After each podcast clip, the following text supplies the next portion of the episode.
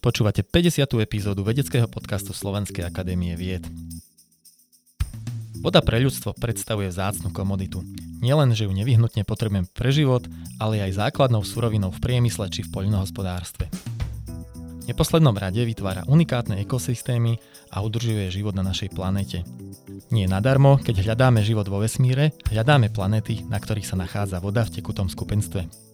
Preto ma dnes veľmi teší, že k nám prijala pozvanie riaditeľka Ústavu hydrológie Slovenskej akadémie vied, pani Veta Velísková, s ktorou sa budeme rozprávať o význame vody, o kvalite a kvantite vody na Slovensku, ale napríklad aj o vplyve klimatických zmien na zásoby vody.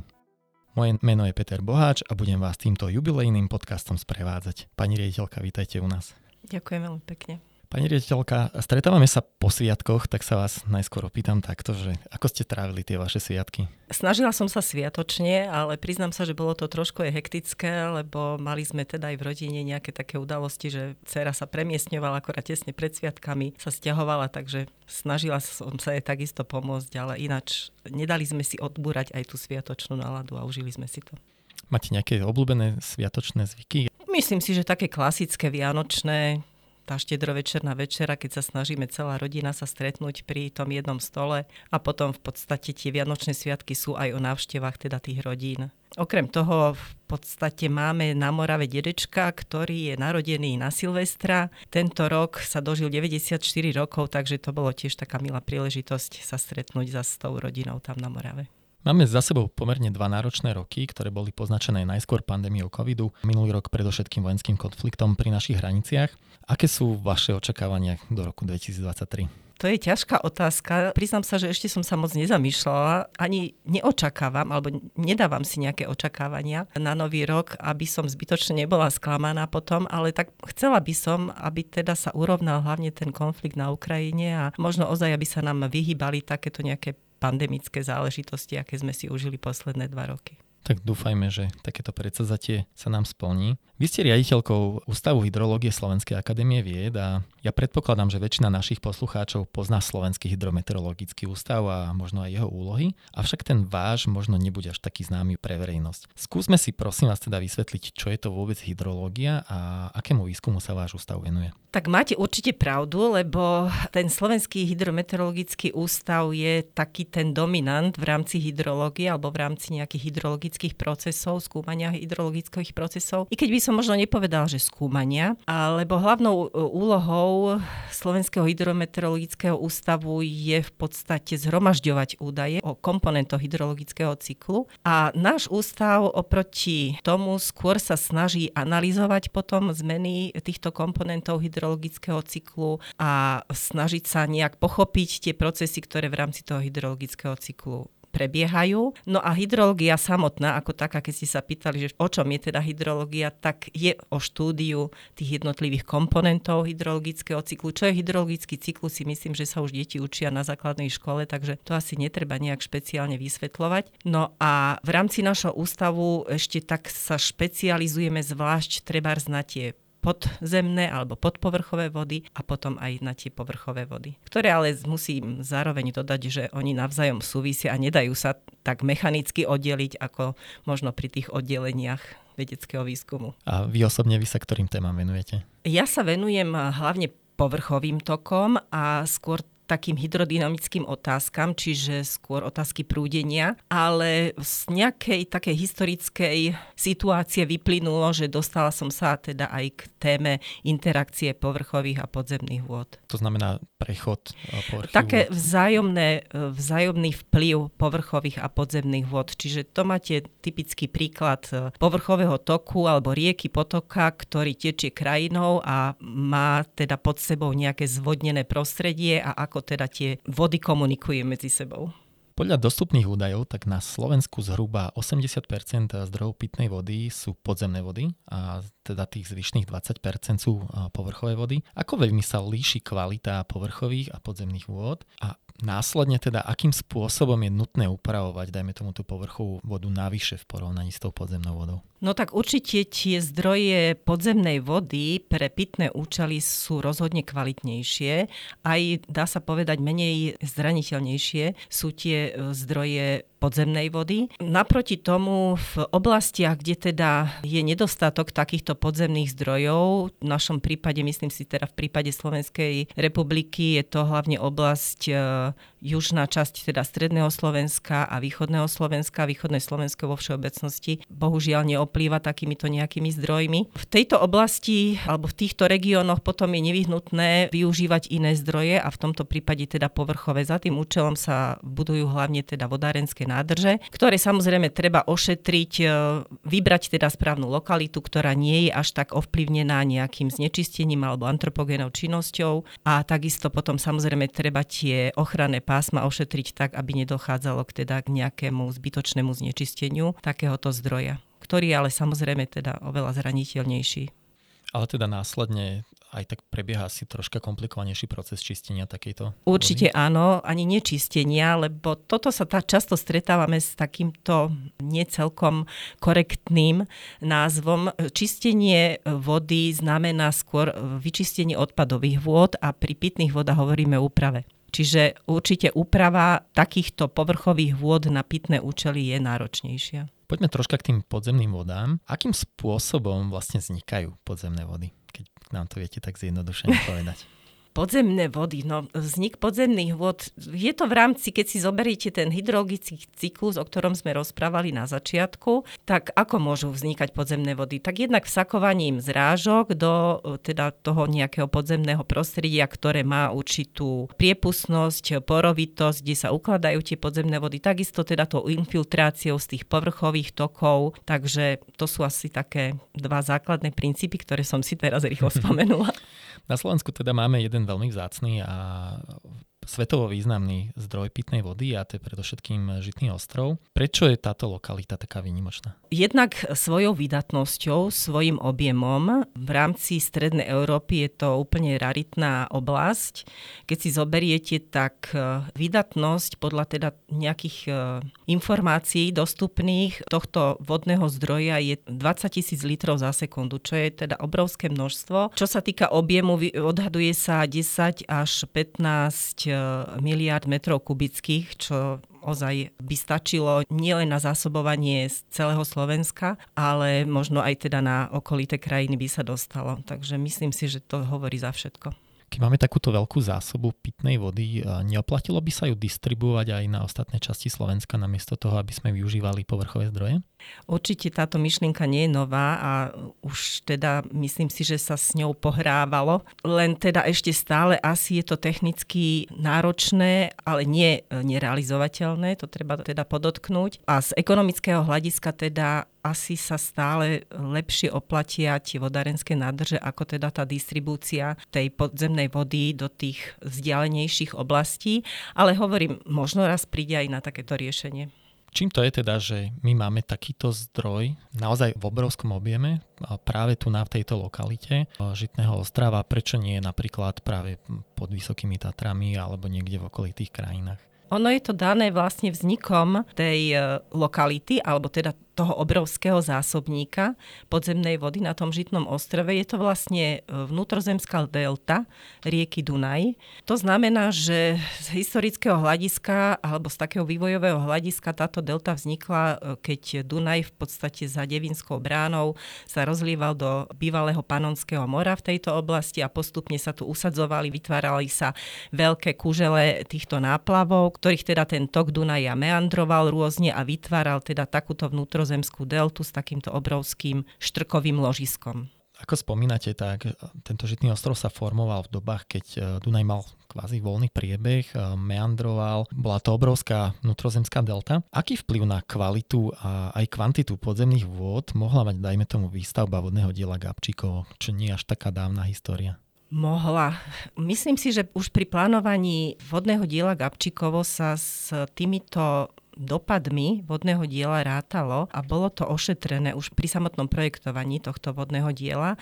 Konec koncov Slovensko bolo aj zaviazené potom sledovať po výstavbe vodného diela Gabčíkovo tieto dopady na okolité ekosystémy, ale aj na zásoby podzemných vôd. Takže myslím si, že v tomto smere to bolo ošetrené. Viete nám povedať, že aké boli tie dopady? Že zvýšil sa objem alebo možno hladina z podzemných vôd, že sa zmenila? No bol predpoklad, že napríklad vybudovaním e, toho prívodného kanála a teda okolia prívodného kanála, ktorý je niekoľko kilometrov dlhý, bolo potrebné utesniť v podstate tieto lokality alebo pozdĺž e, toho kanála tento región. A teda bola otázka, že akým spôsobom sa budú doplňať tie vody. Ale na druhej strane je to riešené aj vypušťaním teda do tej ramenej sústavy, periodickým vypušťaním teda vôd, čiže aj tá ekologická stránka tohto územia je ošetrená a tým pádom teda sa doplňajú aj tie podzemné zásoby.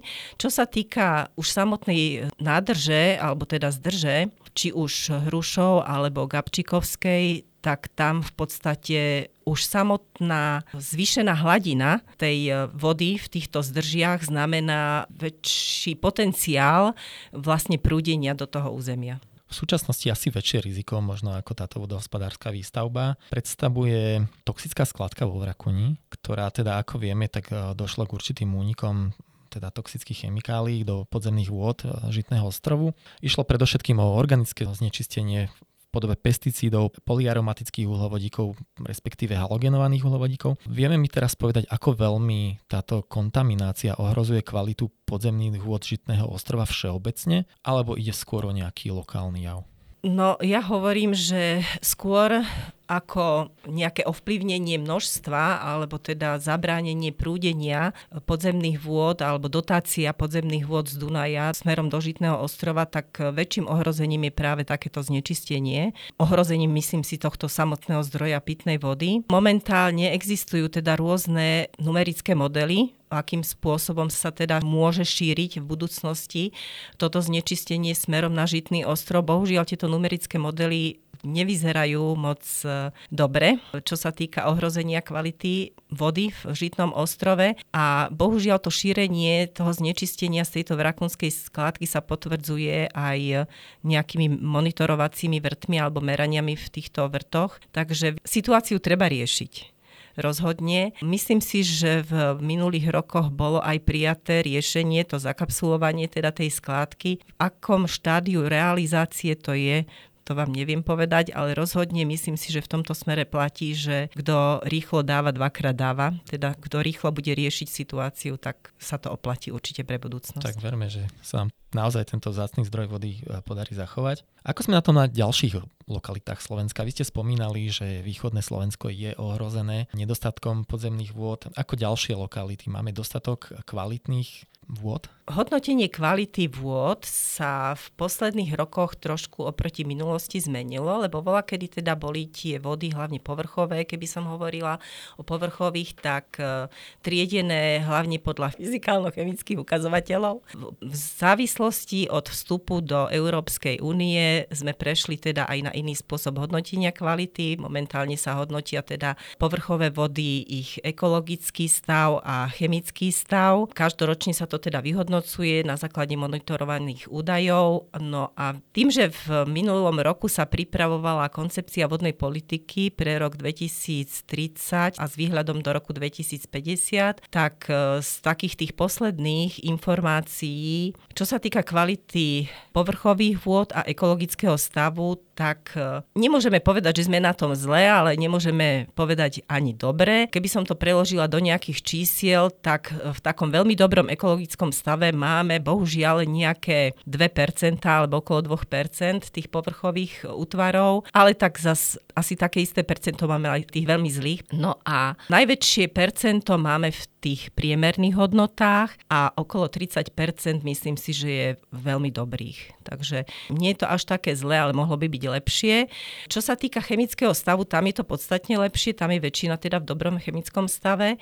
No a pri podzemných vodách sa vyhodnocuje v podstate kvantitatívna a kvalitatívna stránka a myslím si, že pri podzemných vodách je to podstatne lepšie čo sa týka týchto ukazovateľov. Veľmi veľa sa v súčasnosti hovorí o klimatickej zmene a vplyve na jej planetu, ekosystémy, ale teda aj na naše životy. Veľmi dobre viem, že vy sa aj výskumne venujete teda vplyve klimatických zmien na kvalitu a kvantitu či už povrchových alebo podzemných vôd. My sa posledné roky boli svetkami mimoriadného sucha a napríklad aj teraz zažívame zimu absolútne bez snehu, čo zrejme bude mať významný vplyv na objem vody v tokoch na jar, kedy bude chýbať voda teda stopiacich sa snehov. Akým spôsobom predpokladáte, že budú ovplyvnené zásoby a kvalita vôd vplyvom klimatickej zmeny? Správne si použili výraz predpokladáme, lebo áno, v hydrológii je veľká časť, teda len nejaká predikcia, predpoklad na základe analýzy nejakých predchádzajúcich časových radov alebo teda meraní tých ukazovateľov, či už kvality vody alebo množstva. No a treba len povedať, že toto súvisí možno s nejakou analýzou vodnej bilancie, alebo s tým súvisí teda aj vývoj zásob, či už podzemných alebo povrchových zdrojov na území Slovenska. No a väčšinou sa tieto časové rady v hydrológii delia do nejakých 30-ročných úsekov. Na základe takýchto nejakých analýz v podstate sa ukazuje, že zrážky na území Slovenska v rokoch alebo teda do roku 1990 v podstate klesali a paradoxne teda od tých 90. rokov tie zrážky stúpajú. Len bohužiaľ teda treba povedať, že tie zrážky nie sú nejak rovnomerne rozdelené v čase a priestore a hlavne v poslednom období teda sú to zrážky také tie prívalové dažde. Čiže z tohto dôvodu ten proces zadržania vody v prírode alebo v povodí je o to zložitejší, pretože nie je dostatok času pri tých prívalových dažďoch. A teda, aby som sa vrátila k tej vodnej bilancii, tak ukazuje sa teda, že síce zrážky stúpajú v poslednom období, ale napriek tomu odtok klesá neustále a v podstate je to spôsobené tým, že sa zväčšuje bilančný výpar. Lebo vodná bilancia je v podstate bilancia toho, že teda koľko zrážok padne na určité čiastkové povodie, z toho koľko odtečie, koľko sa vyparí a koľko teda sa zadrží v tom povodí. Takže ukazuje sa, že napriek tomu, že zrážky sa zvyšujú, tak odtok klesá. No a je to spôsobené teda tým výparom, čo je dôsledok sa zvyšujúcej sa teploty. Akým spôsobom my vieme zasiahnuť do tejto bilancie? Je možné napríklad budovať zásoby surovej vody, napríklad formou budovania vodných nádrží? a tým vlastne zvýšiť tú vodnú bilanciu v prospech toho, aby sme mali tej vody viac? Určite áno, lebo to je podľa mňa asi jediná možnosť, ak chceme tú vodu zadržať a využiť teda na nejaké či už tie pitné účely, alebo priemyselné, alebo polnohospodárske. Veľmi takým modným trendom je teraz zadržiavanie vody v prírode. Ono je to dobrý trend, ale v podstate to zadržiavanie vody cez nejaké mokradie alebo rôzne sakovacie pásy alebo nejakou revitalizáciou územia je riešením ale skôr pre tú biotu, ale nie pre nejakú akumuláciu vody a potom nejak, že nakumulujem tú vodu v tom prostredí a potom ju postupne mám možnosť vypúšťať. To v prípade týchto mokradí alebo v takýchto opatreniach nebude fungovať. Som rád, že ste načrtli túto tému, pretože teraz je naozaj veľmi veľká téma všeobecne zadržovanie vody v krajine. V minulosti bolo veľmi veľkým trendom regulovať eh, vodné toky s cieľom predchádzaniu veľkých záplavám, čiže Cieľom bolo čo najrychlejšie dostať vodu preč z nejakého územia. V súčasnosti sa teda najmä v ochranárskych kruhoch hovorí o revitalizácii vodných tokov, návrat k pôvodným koritám, k meandrom. Ako ste spomenuli, z ekologického hľadiska v podstate nie o čom diskutovať a jednoznačne ten návrat k pôvodným koritám je správnou cestou. Ako to je však teda z toho vodospodárskeho hľadiska a teraz náražam naozaj na prevenciu proti záplavám?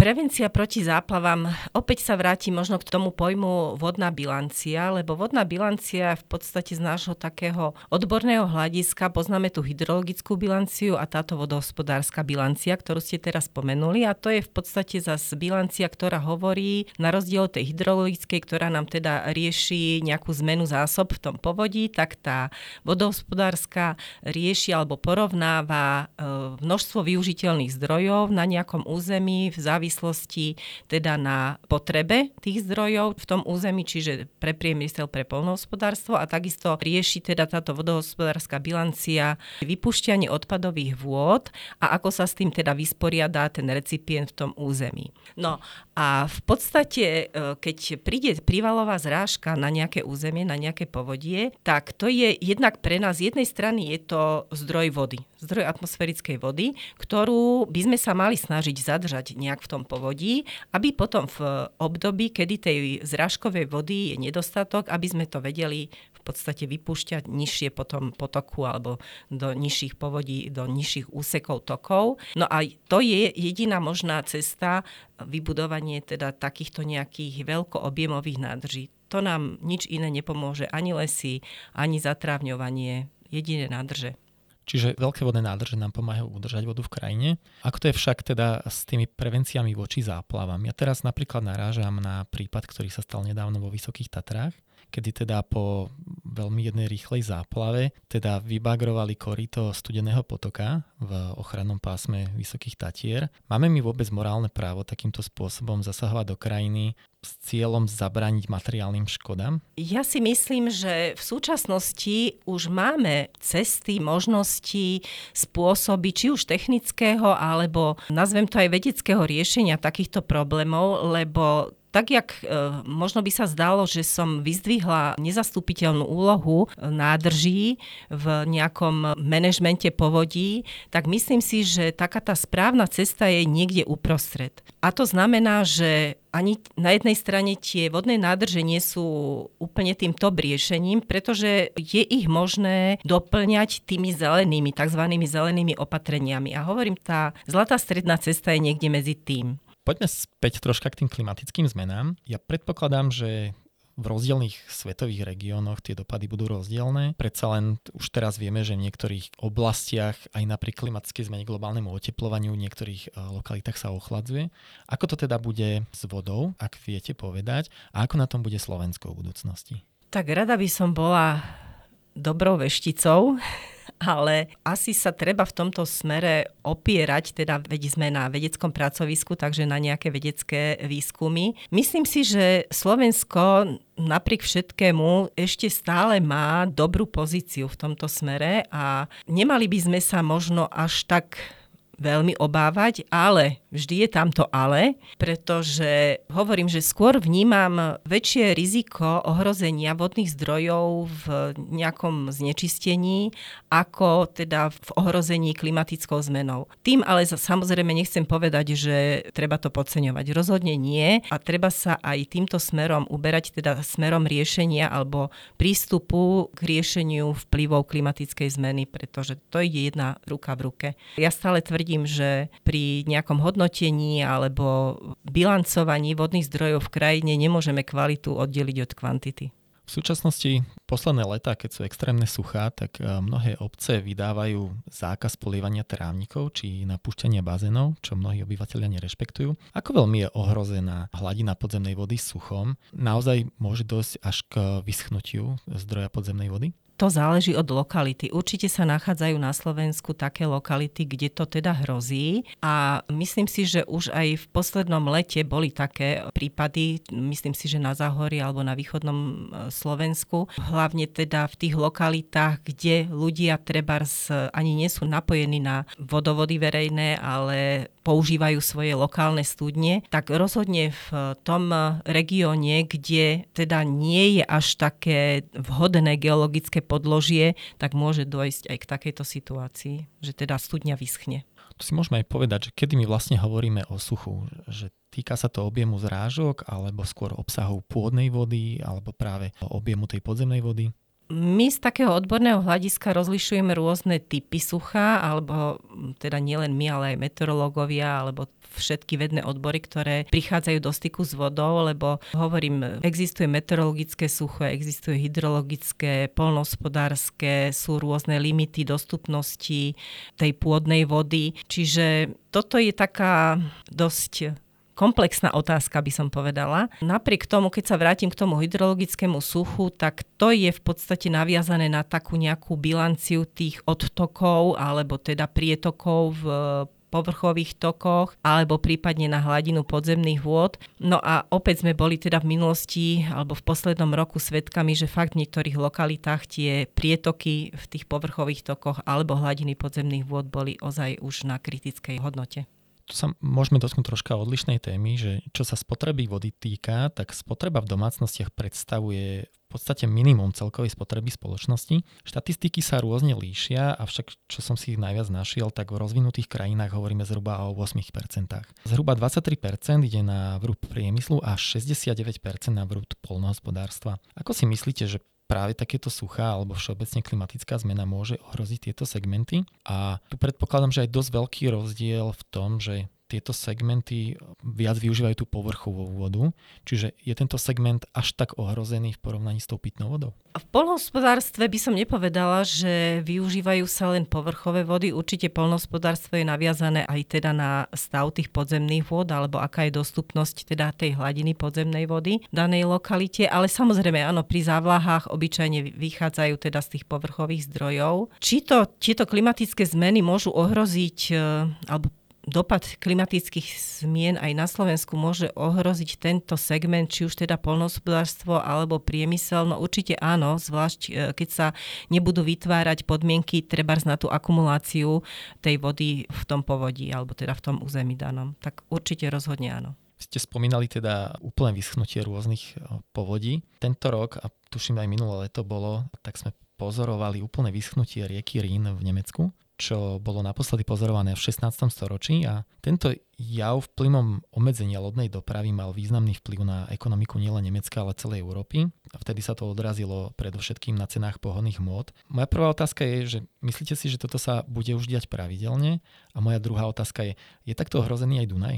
Či sa to bude diať pravidelne, no to je veľmi ťažká odpoveď na túto otázku, pretože my teda sa zaoberáme analýzou možno prítokového režimu Dunaja, to určite áno, teda časť e, pracovníkov na našom ústave. A z tých časových radov, ktoré som spomínala, že teda všetky tieto predikcie a predpovede sa odvíjajú od dostupnosti časových radov, ktoré máme z minulosti. Či sa to týka už prietokov alebo zrážok, teplot a tak ďalej. No a práve v súvislosti teda s Dunajom to vyzerá, že Dunaj zatiaľ ešte nebol nejak e, ohrozený vplyvom klimatickej zmeny a z takého nejakej analýzy časových radov vyplýva, že v priebehu času sa tam v podstate v povodí Dunaja striedajú také tie mokré roky alebo teda obdobia výdatné na zrážky a teda s vysokými prietokami, potom s tými obdobiami suchými. Napríklad taký, naposledy taký najmokrejší obdobie bolo v období druhej svetovej vojny v povodí Dunaja a potom myslím si, že v podstate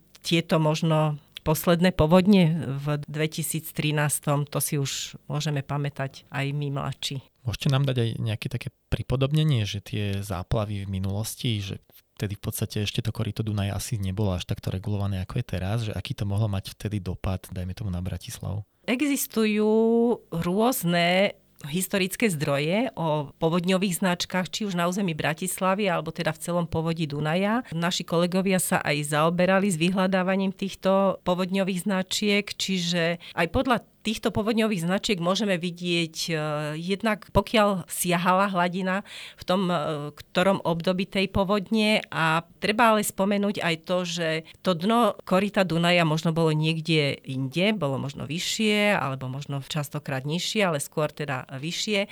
Takisto uh, ten Dunaj rôzne meandroval, čiže keď povieme, že v období začiatkom 19. storočia Dunaj tiekol cez Hviezdoslavové námestie, tak sa nebudeme míliť mieliť, ale hovorím, že časy sa menia. Konec koncov tieto povodňové prietoky, tým, že Dunaj je vyregulovaný a teda existuje celá sústava vodných diel na Dunaji, hlavne na v rakúskom území, tak e, na jednej strane má to možno svoje také nevýhody, ale má to v prípade tých povodní výhody, že dokážu sploštiť tieto vodné diela natoľko tú povodňovú vlnu, že nedochádza až k takým e, následkom tých povodní, ako to bolo v minulosti. Možno treba dodať, že Dunaj je špecifický teda aj tým, že obdobie najčastejšieho výskytu povodní sú práve letné mesiace a to je ten jún júl, august, čo teda nie je zas e, v súvislosti, keby sme sa odvolávali na klimatickú zmenu, e, také celkom typické. Čo je dôvodom? Tak jednak je to možno v tom letnom období, alebo teda keď dochádza k oteplovaniu, tak z tých vyšších polôch, z tých alpských regiónov v podstate sa začne topiť sneh a dochádza teda k zvýšeniu hladín a do toho, keď pribehne nejaká takáto prívalová zrážka, prívalový dážď, búrka, tak povodenie na svete. Čiže u nás vlastne celá tá alpská voda sa akurát u nás tak nakumuluje. Neviem, či u nás, ale tak v tom Dunaji by som povedala.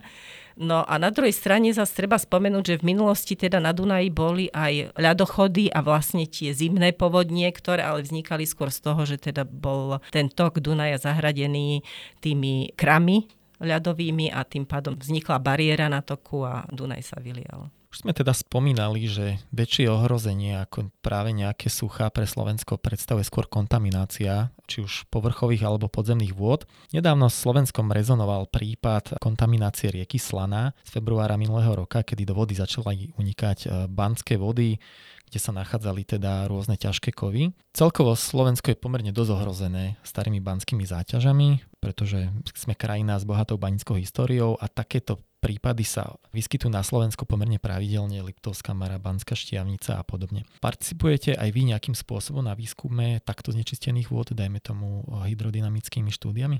No konkrétne na týchto všetkých prípadoch, ktoré ste spomínali, tak sme neparticipovali. Napriek tomu teda zaoberáme sa spôsobom šírenia, znečistenia v povrchových tokoch, hlavne z toho hydrodynamického teda hľadiska. To znamená, že na základe teda tých e, charakteristík prúdenia, prípadne disperzie sa snažíme predikovať jednak e, v prípade teda úniku takéhoto havarijného znečistenia do toku, akým spôsobom je transportovaný teda po ale zas e, teraz v poslednom období sme boli súčasťou európskeho projektu, ktorý riešil v podstate inverznú úlohu a to znamenalo, že na základe monitoringu sa nejak predikovalo alebo odhadovalo, kde je tá lokalizácia toho zdroja, ktorý spôsobil teda to znečistenie alebo tú haváriu na toku. Čo bola teda dosť náročná úloha, pretože táto inverzná úloha má vysoký stupeň neurčitosti. Je tam veľa neznámych premenných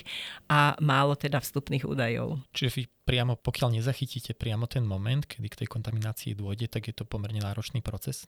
Uh, ono, aj keď zachytíte ten moment, kedy teda e, dojde k tomu prechodu tej vlny znečistenia daným profilom, tak aj vtedy je to ešte náročný proces určiť teda nejakým spätným chodom, kde v ktorej lokalite došlo k vypušťaniu. Ono je to náročné napríklad už aj v prípade takých tých prizmatických korít alebo siete prizmatických korít, pretože prizmatické znamená, že sa tam nemení proste šírka a rýchlostný profil a tak ďalej. A ešte keď je to teda v tom prirodzenom prostredí, dochádza ešte po dĺžke toku k týmto zmenám, tak je to o to náročnejšie.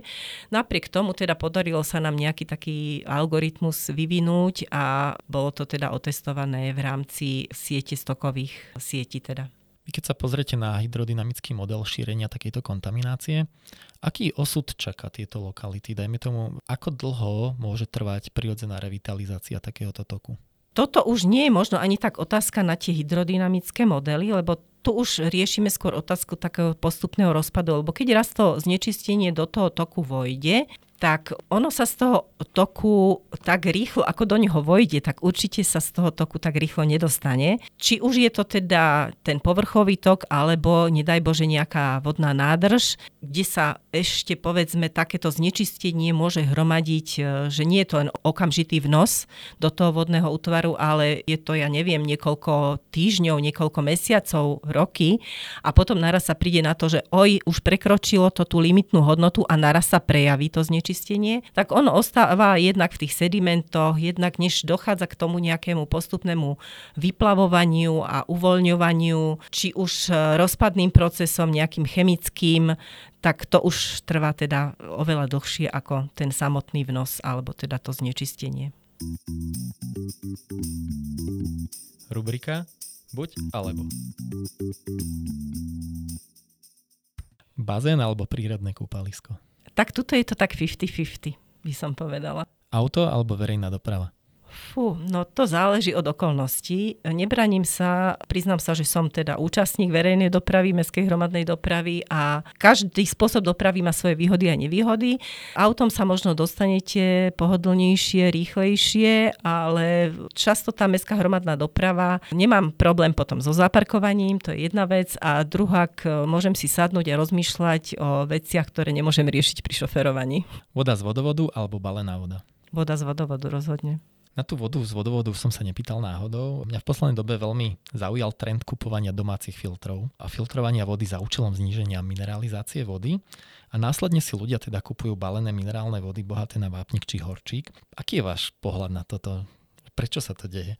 Neviem, podľa mňa sú to vplyvy nejakých reklám alebo takých tých, v úvodzovkách by som ich e, nazvala agentov s teplou vodou, proste ponúkajú tie filtre, ľudia možno sa dajú nejak ovplyvniť, e, skôr takou retorikou týchto predajcov, lebo osobne si myslím, že fakt, tak ako ste spomínali, že na jednej strane ľudia filtrujú vodu, aby ju odmineralizovali a na druhej strane potom ju doplňajú nejakými minerálkami. Čo sa týka tých filtrov, možno by som to vnímala ako užitočnú vec v prípade toho, keď je v rodinných domoch treba na vstupe takýto filter, lebo ja neviem, slúži to na lepšiu ochranu či už tých eh, nejakých vykurovacích eh, telies alebo možno tých trubiek samotných, ale v princípe nevidím eh, žiadny dôvod, prečo by sa mala tá voda takto odmineralizovávať. Kancelária alebo terén? Mám radšej terén, ale bohužiaľ v poslednej dobe musím byť viacej v kancelárii. Môžete nám popísať, ako vyzerá taká práca v teréne hydrologa, že akým aktivitám sa tam venujete? Tak ešte teraz je možno taká podotázka, že či je to práca hydrologa, ktorý sa zaoberá podpovrchovými vodami, alebo práca hydrologa, ktorý sa zaoberá povrchovými vodami. Tak keď začneme teda od vrchu, teda povrchové vody, čo je aj mne srdcu bližšie, tak uh, opäť záleží teda, či sa to týka vodného útvaru ako nádrže, alebo vodného útvaru ako rieky alebo prípadne aj snehovej pokrývky. Lebo keď začnem teda od snehovej pokrývky, tak napríklad kolegovia v Liptovskom Mikuláši, ktorí teda študujú zásoby vody v snehovej pokrývke, tak napríklad chodia do terénu, pekne si vyšlapú s lyžami na pleciach, lebo vleky v týchto lokalitách nie sú a merajú teda či už výšku tej snehovej pokrývky špeciálnymi prístrojmi, alebo teda tzv. vodnú hodnotu snehu, čiže musia odobrať do valca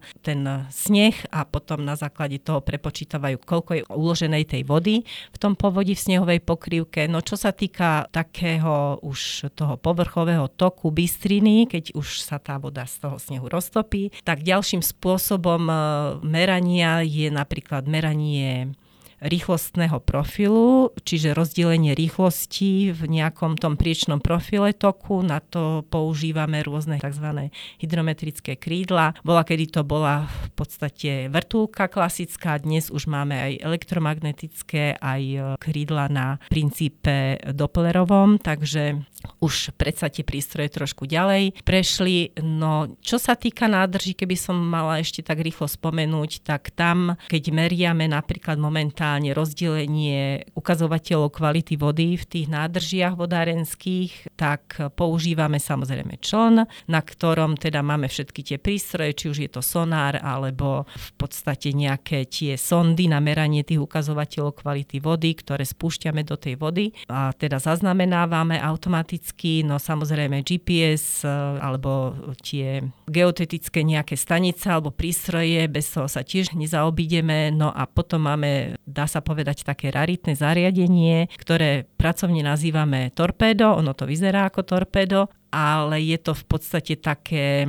autonómne meracie zariadenie na meranie kvality vody v povrchových e, vodných útvaroch. To znamená, že v podstate na brehu za počítačom naplánujeme tomuto prístroju, tomuto torpedu nejakú misiu, či už s ponormi, alebo len povrchovú po hladine, no a potom ho v podstate pustíme do vody a ono si už pláva a meria. Tam v podstate určuje nejaké základné fyzikálno-chemické parametre? Áno, on v podstate určuje teda svoju polohu a v hlavici vpredu má multiparametrickú sondu pre meranie teda viacerých ukazovateľov, ako je zákal, teplota, vodivosť, e, ORP alebo obsah kyslíka a podobne. No a tie podzemné vody teda, akým spôsobom sa k ním dostávate? Tie podzemné vody, no tak samozrejme cez vrty, to je prvý spôsob, no a možno také nie moc viditeľné alebo často spomínané. V rámci podzemných vôd každý vníma tú vodu, ktorá sa nachádza pod hladinou podzemnej vody, ale my teda ešte rozlišujeme aj tzv. pôdnu vodu, to je voda v podstate medzi povrchom a tou hladinou podzemnej vody. No a na to teda slúžia takisto teda ako na učenie obsahu vody v tejto časti pôdneho profilu existujú tiež určité prístroje, ale väčšinou teda kolegovia skôr odoberajú porušené alebo neporušené vzorky a potom to analizujú v laboratóriu.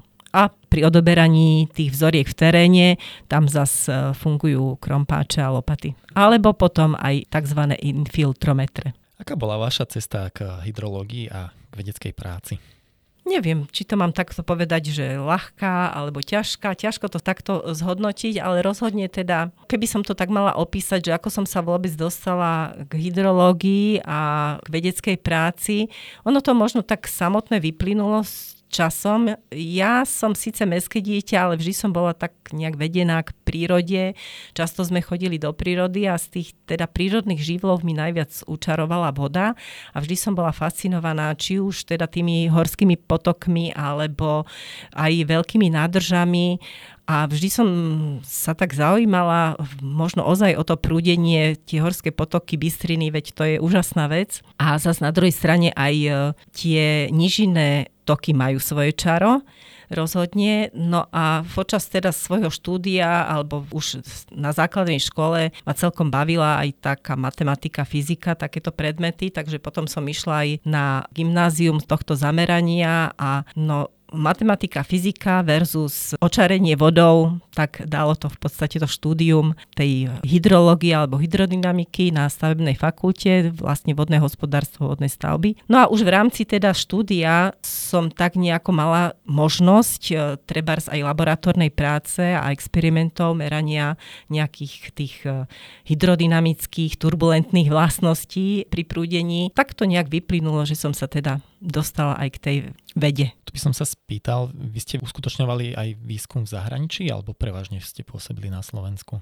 Asi tak by som povedal, že prevažne na Slovensku, ale áno, z času na čas e, boli aj staže v zahraničí, ale neboli nejaké dlhotrvajúce. Skôr teraz v poslednom období som sa dostala do kontaktu s výskumom v zahraničí cez e, teda európske projekty a spoluprácu s partnermi.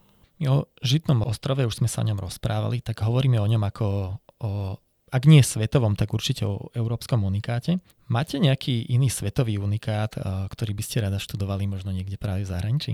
No táto otázka ma zaskočila, ale keby som možno mala čas porozmýšľať, určite by som na niečo prišla, lebo myslím si, že tých e, otáznikov v súvislosti s vodou na Zemi je strašne veľa a ešte veľa ich nedoriešených, tak určite by som sa v niečom našla možno taká špekulatívna otázka, ale zaujímal by vás výskum vody vo vesmíre? To ani nie.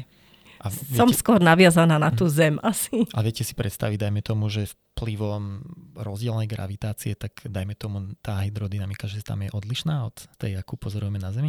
Určite áno. Myslím si, že hej. Predstavme si takú opačnú situáciu, že nevy pôjdete do sveta, ale by ste na Slovensku privítali skupinu svetových e, významných hydrologov, tak čo by ste im u nás ukázali? Rozhodne by som im ukázala asi vodné dielo Gabčíkovo a asi aj naše Tatry. A v podstate máme to šťastie, že v rámci Vysokých Tatier v Liptovskom Mikuláši máme detašované pracovisko, takže máme v rámci tohto detašovaného pracoviska aj také experimentálne mikropovodie a môžem povedať, že určite by sme tam mali čo ukázať. Mali ste niekedy takúto možnosť? Organizovali ste, dajme tomu, nejakú veľkú medzinárodnú konferenciu u nás? Hej, myslím si, že už kolegovia aj v minulosti jednak e, majú aj bohaté ponuky na stáže v tejto oblasti, čiže môžem povedať, že v tomto smere sa to čiastočne plní. No a teraz ma napadlo, aby som teda bola dobrou mamou aj druhého detašovaného pracoviska, ktoré je v Michalovciach a je to tiež región špecifický výskytom ťažkých pôd a tam sa nám teda podarilo zase vytvoriť e, lizimetrickú stanicu, ktorá tiež je určitým spôsobom veľmi cenou lokalitou alebo teda aj zariadením v rámci Slovenska a už aj tam teda boli zahraničné exkurzie. Môžeme si prosím vás vysvetliť, čo je to lizimetrická stanica?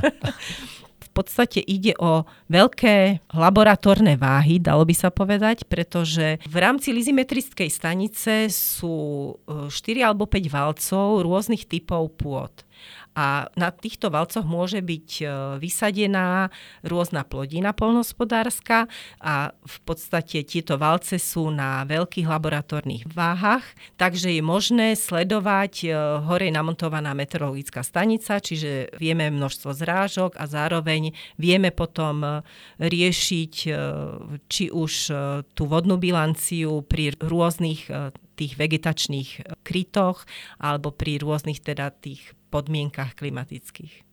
V súčasnosti sa environmentálne témy stávajú akýmsi modným trendom. Ovplnilo toto nejak váš výskum, dajme tomu vaše zameranie, ale aj záujem o váš výskum, dajme tomu na spolupráce? Environmentálne témy, áno. Myslím si, že riešenie environmentálnych tém bez e, riešenia takýchto hydrologických podotázok, ktoré súvisia s environmentálnymi témami, asi nie je možný.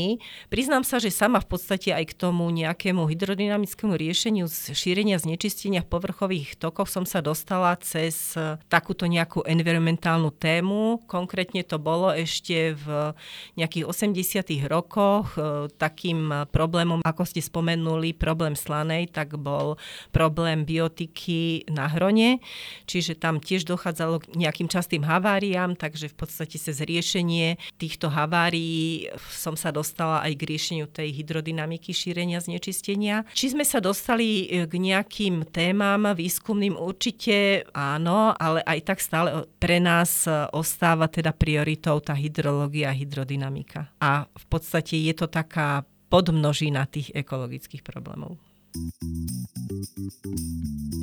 Rubrika Veda versus viera. V čo veríte?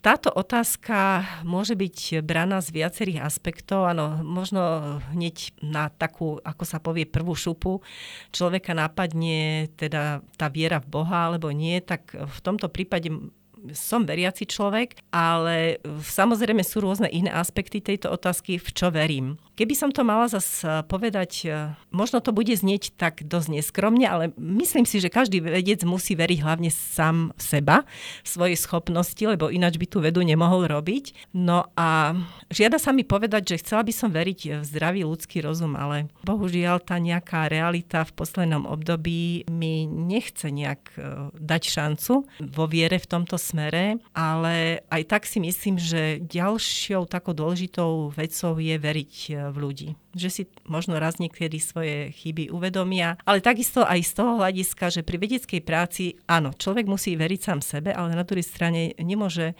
ostať v tom výskume sám a musí veriť aj tým svojim spolupracovníkom. Ja o vás viem, že vy spievate v speváckom zbore. Ako vy ste sa k takémuto hobby dostali? Tak to už súvisí možno ozaj z toho raného detstva, lebo vždy som teda nejak bola vedená k tomu spevu, mala som teda talent. Už ako dieťa som sa zúčastňovala rôznych súťaží, potom neskôr teda ozaj v tých nejakých e, zborových telesách, konec koncov aj v Lučnici som určitý čas pôsobila. No a teraz teda už popri zamestnania, popri rodine, už to teda nebolo až to top teleso, ale myslím si, že stále je to také pekné hobby, ktorému sa rada venujem a ktoré mi poskytuje teda pekný relax.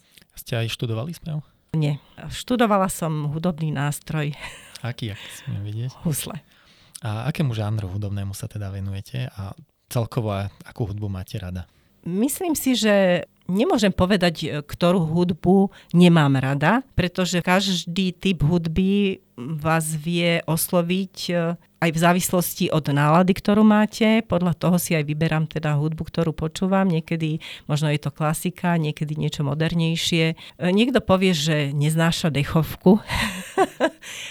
Musím v tomto smere povedať, že zas môj otecko bol hudobníkom, ktorý hrával v dechovke, takže aj táto hudba, nemôžem povedať, že by som ju úplne zamietala a myslím si, že vie v určitých štádiách alebo v situáciách navodiť dobrú atmosféru a dobrú zábavu. A teda spevacký zbor, v ktorom spievate, kľudne si môžete spraviť reklamu. uh, tak akému žánru sa venujete? Uh, tak je to spevacký zbor Magnifikát a venujeme sa teda cirkevnej uh, historickej muzike, ale je fakt, že máme takého šikovného pána dirigenta, ktorý aj skladá a veľmi pekné skladby, dá sa povedať, takže aj súčasných autorov tým pádom interpretujeme si viem teda predstaviť, že práca riaditeľky Ústavu Slovenskej akadémie vied je veľmi náročná. Ako inak teda ešte okrem spevu zvyknete relaxovať? Veľmi dobrým relaxom pre mňa a takým hobby je záhrada a možno potom turistika. V rámci tej turistiky také nejaké moje hobby je vyhľadávanie alebo návšteva prameňov riek a môžem sa pochváliť teda už, že nejaké tie lokality som, hlavne v rámci Československa už som teda navštívila. Môžete aj menovať nejaké také významnejšie? A tak e, v rámci Československa asi by som spomenula Vltavu, Labe, Moravu, Slovensko Vách, Hron, keď zoberiem e, Kráľovú holu, tak môžem povedať aj Hnilec. Takže možno by sa našli viaceré takéto. Aj nejaké svetové veľké rieky? Naštívili ste pramene? Pramene nie, bohužiaľ. To je výzva možno do budúcnosti. Môžete Dunajom začať, nie je to ďaleko. Áno. Predstavte si situáciu, že teraz by ste mali jednu hodinu sama pre seba. Ako by ste ju strávili? Keby ste mohli čokoľvek na svete robiť. Asi by som si pustila nejakú dobrú muziku a otvorila dobrú knihu.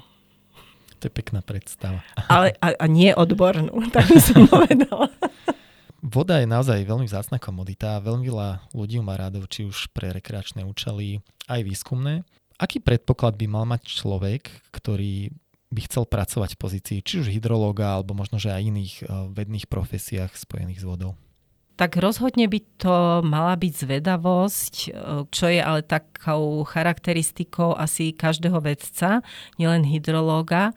No a potom e, určite je dôležitý ten pozitívny vzťah k vode ako takej. To znamená, že vedieť si tú vodu vážiť, vedieť e, sa na ňu pozerať ako nie na niečo také normálne, bežné, ale dá sa povedať je na nejaký taký prírodný zázrak, keď sa to tak zoberie, lebo možno to je chyba viacerých e, ľudí, ktorí tú vodu vnímajú ako takú komoditu, ktorú proste otvorím kohútik, tečie mi, nemám problém s ňou a vôbec si neuvedomujú jej úžasnú hodnotu, jej úžasnú jedinečnosť. Odporúčali by ste takúto vedeckú prácu mladým ľuďom? Určite áno.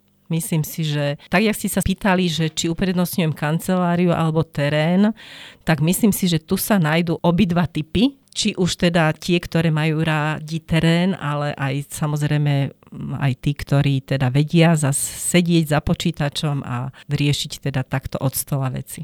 Pani riediteľka, na záver, spomínali ste, že teda rada čítate. Akú knihu alebo film by ste odporúčili našim poslucháčom? Áno, rada čítam, ale priznám sa, že tak ako ste spomínali, že tá pozícia riaditeľky je náročná a hlavne teda aj časovo náročná, ale možno teda aj na tie ostatné činnosti, takže priznám sa, že rada čítam, ale bohužiaľ, preto som si aj vybrala teda tú možnosť, že by som, keby som mala tú hodinu voľna, že by som si teda takto sadla a v kľude otvorila nejakú knižku, lebo priznám sa, že nemám moc veľa času na otvorenie takej nejakej beletrie alebo nejakej takej inej literatúry literatúry alebo pozrite si filmu, lebo teda väčšinou, keď už čítam, tak čítam odbornú literatúru, ale nemôžem povedať, že som sa zase nestretla aj v predchádzajúcom období s knižkou, ku ktorej sa rada vraciam, alebo ktorú by som si rada zobrala, možno v tú hodinu, ktorú by som mala k dispozícii. Čo sa týka knihy, tak možno by som spomenula také dve. Oni sú trošku možno aj diametrálne odlišné, ale